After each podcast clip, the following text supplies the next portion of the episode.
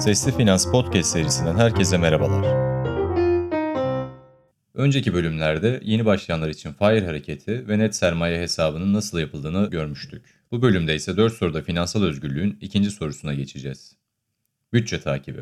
Bu yazı finansalözgürlük.blog tarafından 25 Nisan 2020 tarihinde blogda yayınlanmıştı. 4 soruda finansal özgürlük. 2. Bütçe takibi. 4 soruda finansal özgürlük serisinin ikinci yazısına hoş geldin. Serinin ilk sorusunda finansal farkındalık sahibi olmak için nerede olduğumuzu, yani maddi durumumuzu nasıl analiz edebileceğimize bakmıştık. Bunun için sahip olduğumuz varlıklardan geri ödemek zorunda olduğumuz borçları çıkartarak net sermayenin nasıl bulunacağını gördük. Fakat finansal özgürlük uzun bir yolculuk ve bulduğumuz değer sadece bugünün bir göstergesi. Yolun sonunda istediğimiz yere ulaşmak için nereye gittiğimizin bilincinde olmamız gerekir. Bu yüzden kendimize bütçemizi kontrol altına almak için sık sık nereye gidiyorum sorusunu sormalıyız. Böylece finansal anlamdaki yönümüzün negatif mi yoksa pozitif mi olduğunu görebilir ve gerekli önlemleri alabiliriz. Bu yazıyla beraber finansal özgürlük yolculuğunda bütçenin ne kadar önemli olduğunu ve bunu doğru bir şekilde analiz edebilmek için hangi verileri nasıl analiz etmek gerektiğini tartışacağız. Finansal özgürlük yolculuğunda bütçe takibinin önemi. Eğer finans danışmanlarını yakından takip ediyorsan, kişisel finans kitapları veya blog yazıları okuyorsan, podcastler dinliyorsan, bütün mantıklı kişilerin bütçe takibi yapmanın ne kadar önemli olduğu üzerinde hemfikir olduklarını zaten biliyorsundur. Finansal farkındalık sahibi olmanın ilk adımlarından biri, gelir ve giderlerini takip edip kayıt altına almaktır. Geçen ay ne kadar para kazandın? Cevap vermesi kolay. Maaşını zaten biliyorsun, ek gelirlerinin de az çok farkındasındır. Peki geçen ay ne kadar para harcadın? İlk anda cevap bulmak pek kolay değil. Hele ki neye ne kadar harcadın diye soracak olursak büyük olasılık cevap veremeyeceksin. Bunu önlemek için yapılması gereken şey aslında çok basit. Gelir ve giderlerini yazdığın bir bütçe takip çizelgesi oluşturmak. Bu çizelgeyle beraber paranın yol haritasını çıkarmış ve finansal özgürlük yolunda hangi yöne ilerlediğini görmüş olacaksın. Daha önce hiç böyle bir hesaplama yapmadıysan tasarruf konusunda endişelenmene gerek yok. Yaptığın herhangi bir anlamsız veya pahalı masraftan dolayı kendini kötü hissetmene de gerek yok. Yeni başlayanlar için amaç tüm gelir ve giderleri anlamlandırmadan not etmektir. Başlangıçta önemli olan hiçbir harcama ve geliri unutmadan tam olarak kaydetmendir. Bütçe finansal haritanı çıkarır. Birkaç ay sonra paranın nereye harcadığına dair net bir tablo yavaş yavaş ortaya çıkar. Bütçende en büyük pay neye ait? Restoranlara, kıyafete ne kadar para harcıyorsun? Miktarı gittikçe artan bir harcaman var mı? Bütün bu soruların cevabını bulmak kolaylaşacak ve gereken önlemleri çok geç olmadan alabileceksin. Bütçe takibiyle bu teknik sorulara cevap vermen kolaylaşacak ve sonrasında kendine dönüp başka önemli sorular sorman için vaktin kalacak. Yaptığın bütün bu harcamalar sana mümkün olan maksimum memnuniyeti sağlıyor mu? İleride hayalini kurduğun hayata sahip olmana yardımcı mı oluyor yoksa engel mi? Bu masrafları yapmasaydın paranı daha verimli kullanabilir miydin? Düzenli olarak bütçe takibi yapman ve sık sık bunun üzerinden geçmen finansal hedeflerine ulaşmandaki en büyük yardımcın olacaktır. Bu sayede nerede tasarruf edebileceğini çok kolay bir şekilde görebilir ve bunların etkisini çok basit bir şekilde hesaplayabilirsin. Aynı şekilde istemediğin veya kullanmadığın bir servis için yaptığın harcamanın dijital bir servis abonelik gibi alttan alta devam edip etmediğini erkenden fark edebilirsin. Bütçe takibinin başka bir güzelliği ise sana finansal özgürlük yolunda motivasyon sağlaması. Bütçenin sürekli arttı çıkması, tasarruf oranının sürekli artması, finansal özgürlüğe ulaşmak için beklemen gereken süreyi kısaltacağından ve sen de bunun farkında olacağından dolayı psikolojik olarak daha iyi bir konuma geleceksin ve bu süreyi kısaltmak, ek gelirler yaratmak için motivasyonlu olacak. Finansal disiplin için bütçe oluşturmak. Eğer istediğin tasarruf oranlarına ulaşamıyorsan, daha fazla yatırım yapabilmek istiyorsan, bu tablodan yola çıkarak kendine sınırlı bir bütçe oluşturabilirsin. Bu her harcama kategorisi için bir üst limit belirlemek anlamına gelir. Mesela restoranlarda harcamak için ayıracağın miktarın hepsini harcadıysan tekrar restorana gitmek için öbür ayı beklemen gerekir. Dikkat edilmesi gereken bir nokta belirlediğin üst limitlerin toplamının maaşına eşit olup olmamasıdır. Eğer limitlerini gelirinle eşit belirlersen o ayı hiç tasarruf edemeden bitirme riskin olur. Ben zaten normalde de tutumlu olduğum için kendime sınırlandırılmış bir bütçe belirlemeye ihtiyaç duymuyorum. Sadece gider kalemimin hesabını çıkartıp kontrolden çıkan bir şeyler var mı, nerelerde daha fazla tasarruf yapabilirim gibi analizler yapıyorum. Eğer sen bu konuda farklıysan, kendini kontrol edip önlem alamıyorsan, her ay sonunda sürprizle karşılaşmamak için muhakkak sınırlandırılmış bir bütçe yapmalısın.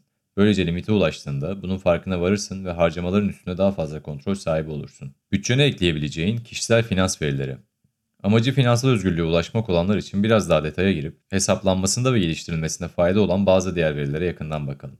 Bu veriler bütçe takibindeki ve uygulamadaki başarını izlemeni sağlayacaktır. Fakat sadece izlemek yetmez. Bunları amaçların doğrultusunda geliştirmen gerekir. Temel veriler. Gelir. Gelirin önemini hepimiz biliyoruz. Burada vergiden arındırılmış, direkt senin kullanımında olan gelirden bahsediyoruz. Gider. Gelir önemli ama hepsini harcadığın sürece hiçbir faydası yok. Bu yüzden aylık giderinin miktarı da bir o kadar önemli. Bazı aylarda giderlerin diğer aylara göre büyük değişimler gösterebilir. Sağlıklı bir karşılaştırma yapabilmek için uzun süreli periyotlarda harcamalarının ortalamasını almak daha mantıklı olacaktır. Tasarruf oranı. Bu veri gelirlerinin ne kadarını birikime dönüştürebildiğini gösterir. Gelirlerinden giderlerini çıkarıp bu değeri gelirlerine böldüğünde tasarruf oranını bulabilirsin.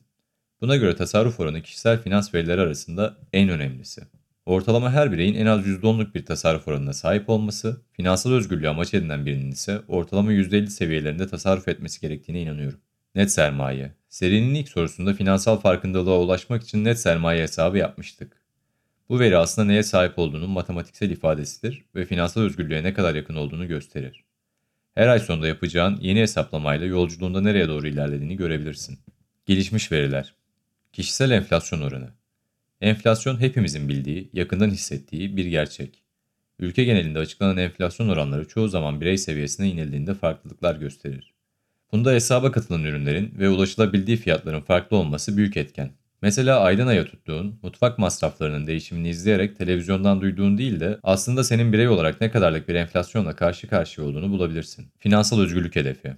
Yeni başlayanlar için FIRE yazısında bu hedefin %4 kuralı kullanılarak genelde giderlerinin 25 katı olarak alındığını görmüştük. Yani örneğin yıllık 50 bin lira giderim varsa finansal özgürlük hedefin 1.25 milyon liradır. Tabi bu zaman içerisinde enflasyona, kişisel tercihlerine ve risk anlayışına göre değişiklik gösterebilir. O yüzden finansal özgürlük hedefi de göz önünde bulundurman gereken bir veridir.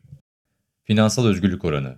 Eğer sen de yükleniyor sayfalarındaki yüzde çubuklarını takip etmeyi seviyorsan, finansal özgürlüğe yakınlığını da yüzde olarak hesaplayabilirsin.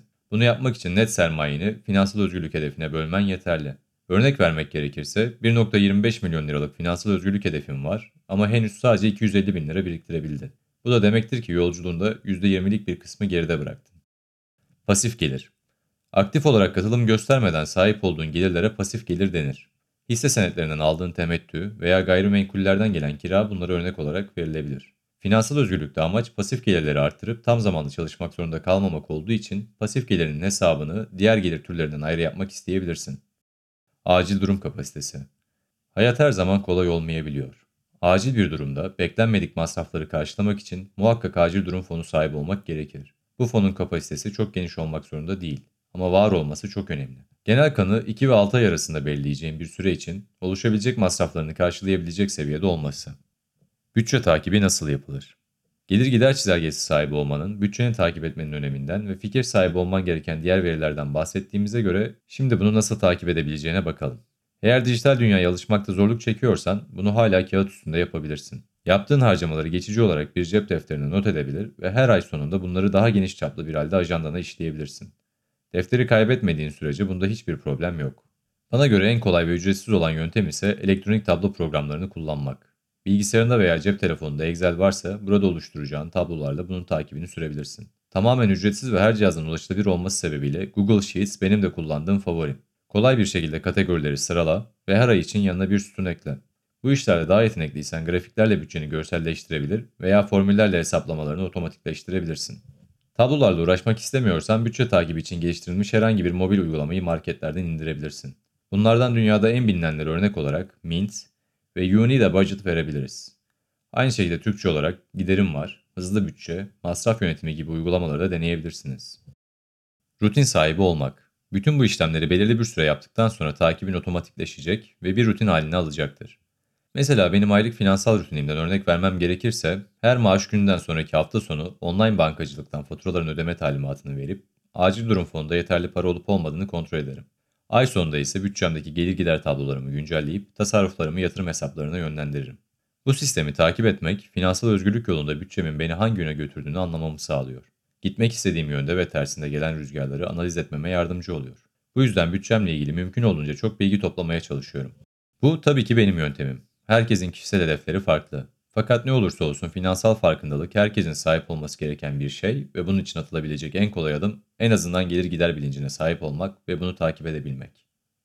Sonuç Aslında detaya inildiğinde bütçene ekleyip takip edebileceğin çok fazla gösterge var. Eğer finansal özgürlük yolunda amacın ciddiyse bunları öğrenip takip etmen bir zorunluluk.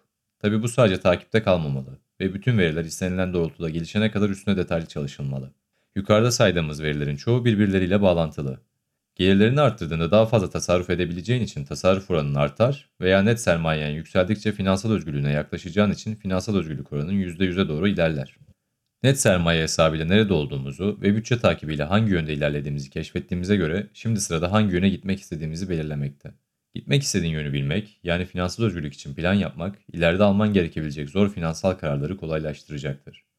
Koyduğun hedefleri eyleme geçirilebilir ve ulaşılabilir hale dönüştürmek, maddi sıkıntılarını çözmeye ve yoluna problemsiz devam etmene yardımcı olacaktır.